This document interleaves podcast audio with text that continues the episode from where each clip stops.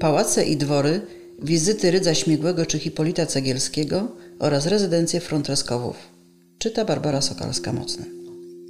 Puszcza Zielonka i okolice, oprócz miejsc związanych z wiarą, skrywa także inne ciekawe obiekty zabytkowe. Bez dwóch zdań na czoło wysuwają się pałace i dwory, które pochodzą głównie z XIX wieku. Niestety, stan dużej części z nich pozostawia wiele do życzenia. Poniżej autor przedstawił rezydencje prezentujące się najbardziej interesująco pod względem historycznym czy architektonicznym. Dwór we Wrączynie. Dwór ulokowany na skraju wsi Wrączyn datuje się na przełom XVIII i XIX wieku. Należy jednak podkreślić, że był on w początkach minionego stulecia całkowicie przebudowany oraz rozbudowany oboczne skrzydła. Od 1899 roku do wybuchu II wojny światowej stanowił własność rodu Jackowskich. Najpierw rolę włodarza obiektu pełnił szabelan papieski Tadeusz Kryspin, a następnie jego syn Tadeusz Gustaw, który u szczytu kariery piastował stanowisko ambasadora RP w Belgii i Luksemburgu. Dwór niedaleko Pobiedzic w okresie międzywojennym odwiedziło wiele osób ze świata polityki i kultury, choćby Edward Rydz-Śmigły, Józef Beck, Roger Raczyński, Artur Rubinstein, Ignacy Jan Paderewski, Tadeusz Bojrzeleński, Kornel Makuszyński, Jan Lechoń, Józef Czajkowski oraz Leon Schiller, prywatnie szwagier Tadeusza Gustawa. Blisko dawnej siedziby Jackowskich znajdują się zabudowania folwarczne, pośród których szczególną uwagę przykuwa gorzelnia. Rezydencja Jackowskich obecnie swoim wyglądem nie nawiązuje do czasów świetności. Dwór w Wierzące. Dwór Wierzący znajduje się za zabudowaniami folwarcznymi, patrząc od strony głównej drogi biegnącej przez wieś. Eklektyczny budynek powstał w pierwszej połowie XIX wieku dla włodarza okolicznych ziem Ludwiga Augusta von Treskowa. W kolejnym stuleciu był przebudowywany. Połączony jest oficyną drewnianym gankiem wspartym na słupach. Nieopodal dworu ulokowany został park obejmujący do 1945 roku tereny po obu stronach rzeki głównej, które łączył mostek spacerowy. W parku w Treskowie mieli dwie altany, kamienny stół z ławeczkami oraz pawilonik kąpielowy z urządzeniem do piętrzenia wody. Blisko dawnej siedziby niemieckich właścicieli mieści się m.in. kuźnia z 1849 roku oraz największa gorzelnia w województwie poznańskim przed I wojną. Wówczas produkowała ona rocznie aż 360 000 litrów alkoholu. Jesienią 1939 roku jej piwnice stanowiły element obozu przejściowego dla Polaków. Dwór Wierzący jest dziś zaniedbany. Dwór w Stawianach. Dwór w Stawianach mieści się w zdziczałym już parku, który sąsiaduje z zabudowaniami gospodarczymi na skraju wsi.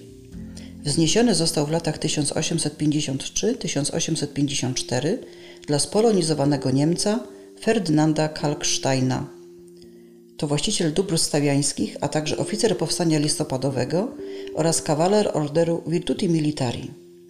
Budynek zaprojektował architekt Karol Württemberg, inspirując się wzorcami berlińskimi.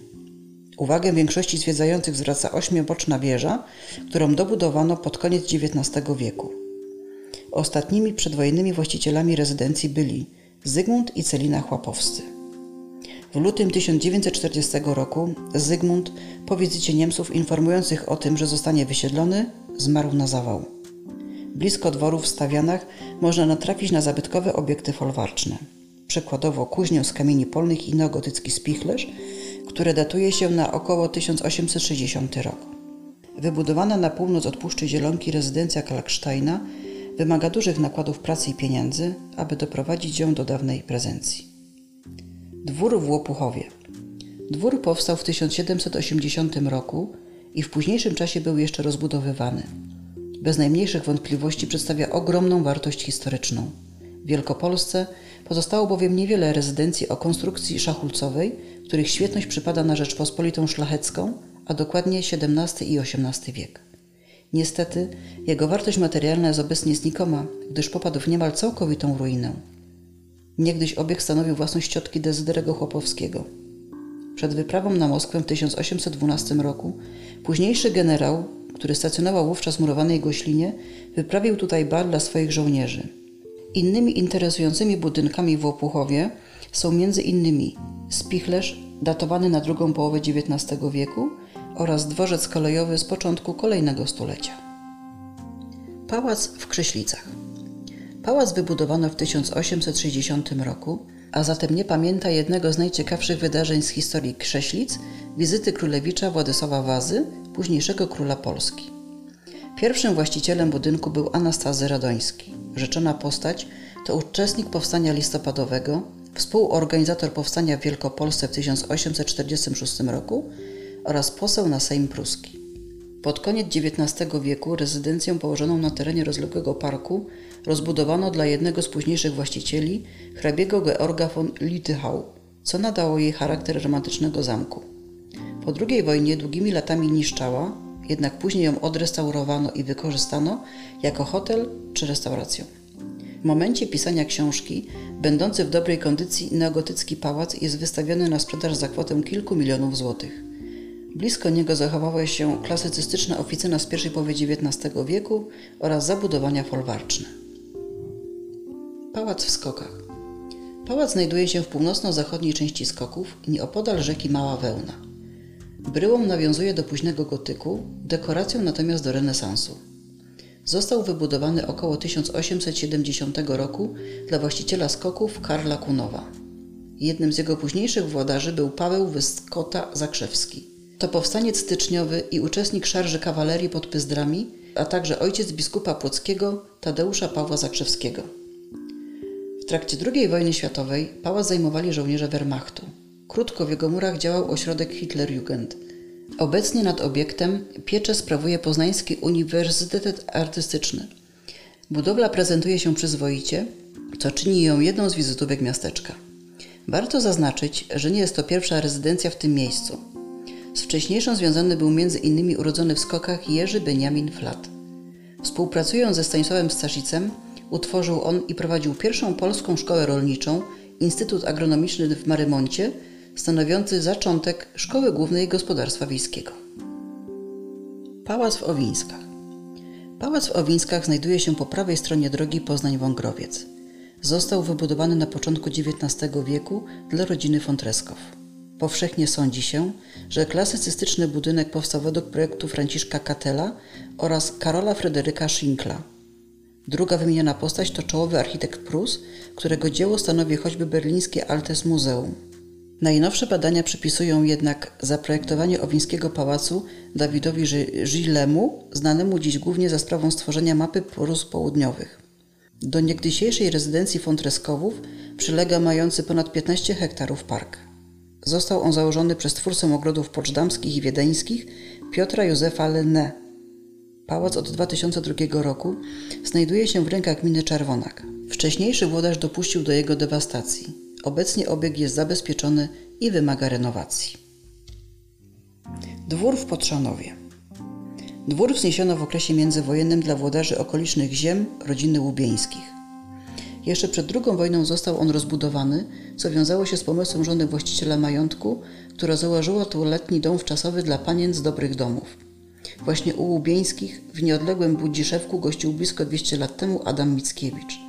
Powszechnie wiadomo o romansie narodowego wieszcza z Konstancją Łubieńską, który przerodził się w wieloletnią przyjaźń. Wielbicielka zdecydowała się nawet założyć konto na nazwisko poety i regularnie wpłacała na nie spore kwoty. Zdaniem niektórych, w podzięce za wsparcie finansowe Konstancja stała się pierwowzorem Telimeny z Pana Tadeusza. Tyle tylko, czy skojarzenia z wywołującą negatywne odczucia bohaterką sprawiłyby jej przyjemność? Co więcej, Mickiewicz był chrzestnym córki Konstancji oraz Józefa, Marii Tekli.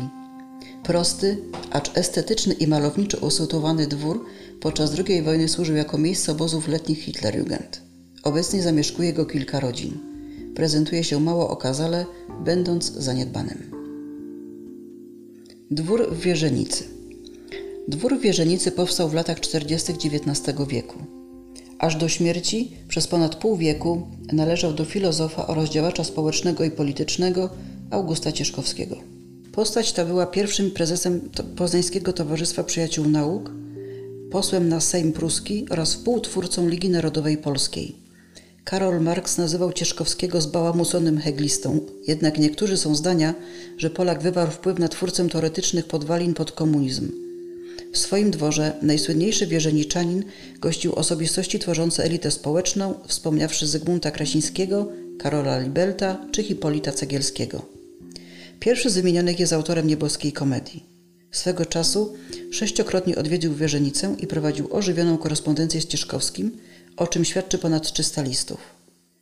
Nieopodal rezydencji znajduje się Aleja Filozofów wraz ze wzgórzem Krasińskiego, gdzie poeta podobno odczytywał listy od swojej ukochanej Delfiny Potockiej.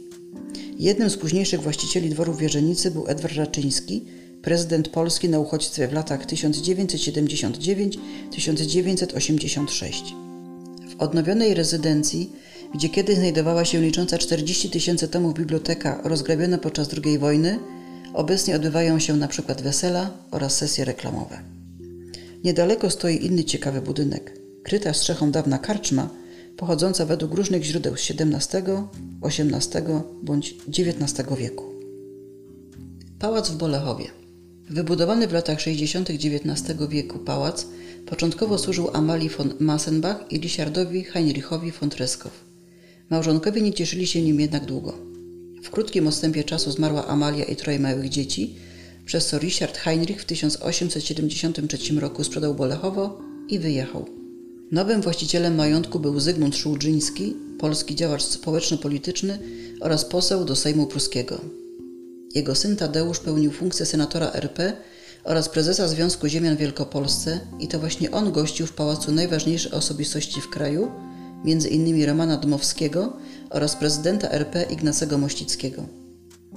W okresie powojennym dawna rezydencja wykorzystywana była do celów mieszkaniowych, a także jako sklep, punkt felczerski, szkoła podstawowa oraz siedziba Rolniczej Spółdzielni Produkcyjnej.